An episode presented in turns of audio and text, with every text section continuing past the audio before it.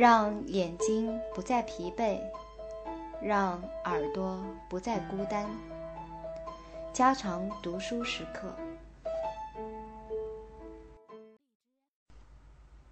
虽然用于进行化学控制的资金源源不断而来，然而那些希望测定化学控制对野生生物所带来危害的伊利诺斯州自然历史调查所的生物学家们。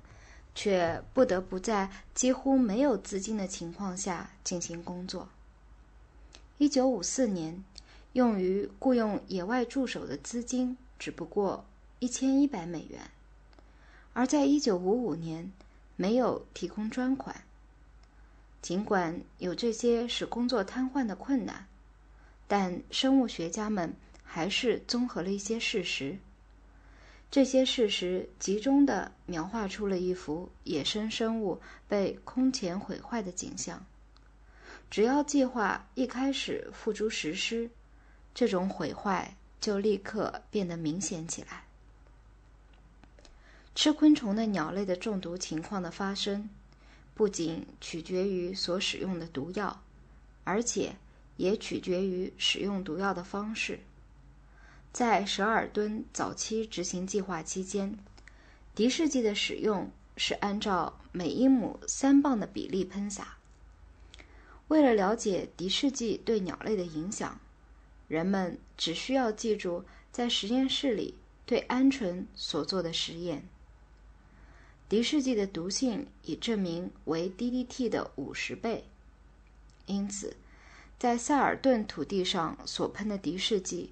大约相当于每英亩一百五十磅的 DDT，而这仅是最小值，因为在进行药物喷洒时，沿着农田的边沿和角落都有重复喷洒的现象。当化学药物渗入土壤后，中毒甲虫的幼蛆爬到地面上，它们在地面上停留一段时间后就死去了。这对于吃昆虫的鸟儿是很有吸引力的。在撒药后两个星期内，已死去的和将死的各种类型的昆虫是大量的。很容易想到鸟类在数量上所受到的影响。褐色长尾沙鸟、燕八哥、野百灵鸟、白头翁和雉，实际上都被消灭了。根据生物学家的报告，知更鸟几乎灭绝了。在一场细雨过后，可以看到许多死去的蚯蚓，可能知更鸟就吃了这些有毒的蚯蚓。同样，对于其他的鸟类来说，曾经是有益的降雨，由于在毒物的邪恶力量作用下进入了鸟类生活，因而。也变成一种毁灭性的药剂了。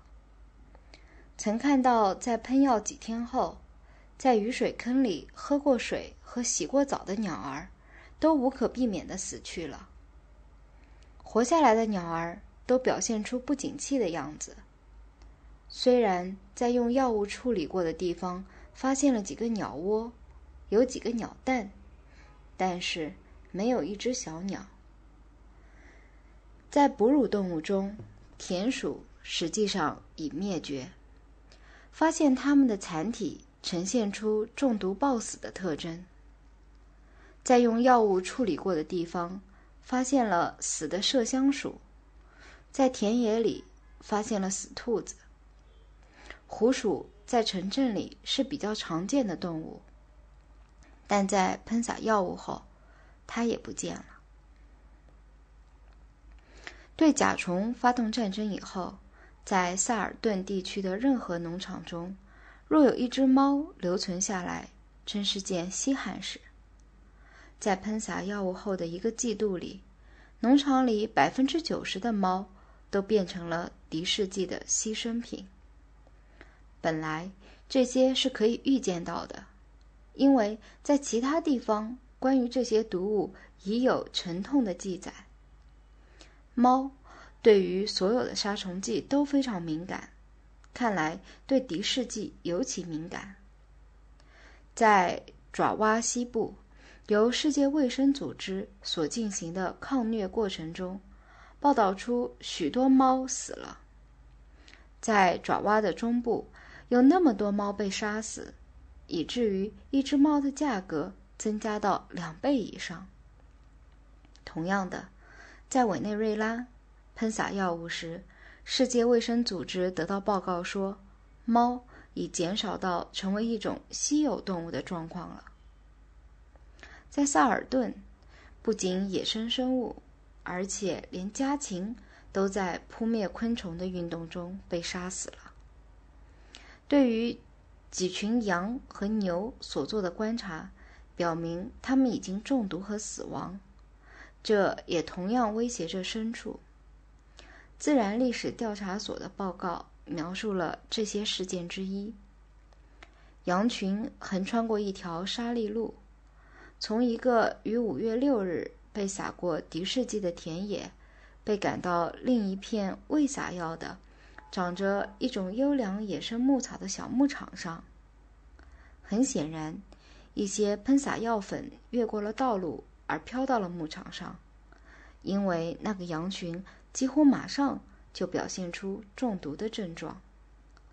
他们对食物失去兴趣，表现出极度不安。他们沿着牧场篱笆转着转着，显然想找路出去。他们不肯被赶，他们几乎不停地叫着，站在那儿耷拉着头。最后，他们还是被带出了牧场。他们极想喝水。在穿过牧场的水溪中，发现了两只死羊。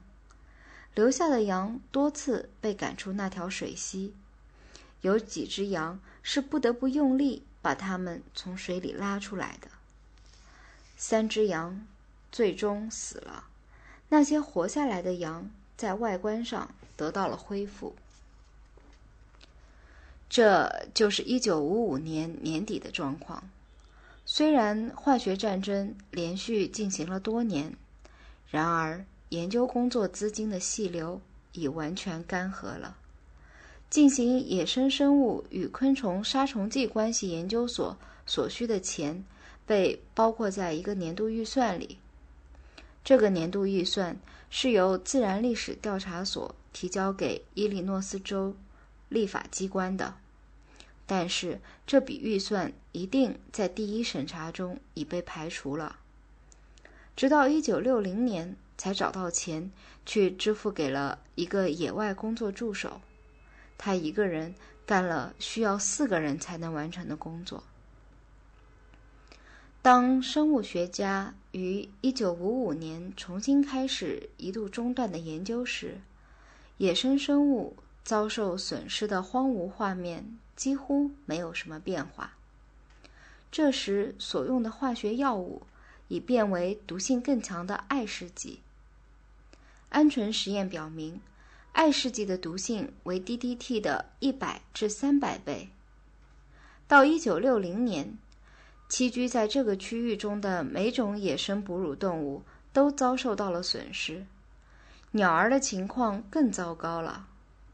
在多拿温这个小城镇里，知更鸟已经绝迹，白头翁、燕八哥、长尾沙鸟也遭遇同样下场。在别处，上述这些鸟和其他许多鸟都大大减少。打野鸡的猎人强烈的感到了这一甲虫战役的后果，在用药粉处理过的土地上。鸟窝的数目减少了几乎百分之五十，一窝中孵出的小鸟数目也减少了。前几年，这些地方是打野鸡的好地方，现在由于一无所获，实际上已无人问津了。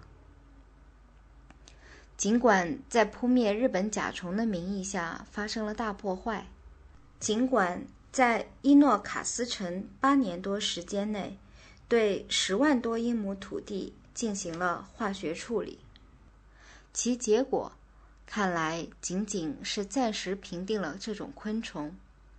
日本甲虫还在继续向西移动，可能永远不会知道这个没有效果的计划收取费用的整个范围，因为由伊利诺斯州的生物学家所测定的结果仅是一个最小值。假若给研究计划提供充足的资金，而又允许全面报道的话，那么所揭露出来的破坏情况就会更加骇人。但是，在执行计划的八年时间内，为生物学野外研究所提供的资金仅有六千美元。与此同时，联邦政府为控制工作花费了近七点三五万美元，并且州立政府还追加了几千美元。因此，全部研究费用仅是用于化学喷药计划费用的一个零头，百分之一。中西部的喷药计划一直是在一种紧迫、恐慌的情绪中进行的，就好像甲虫的蔓延引起了一种极端危险的局面。为击退甲虫，可以不择手段，这当然不符合实际情况。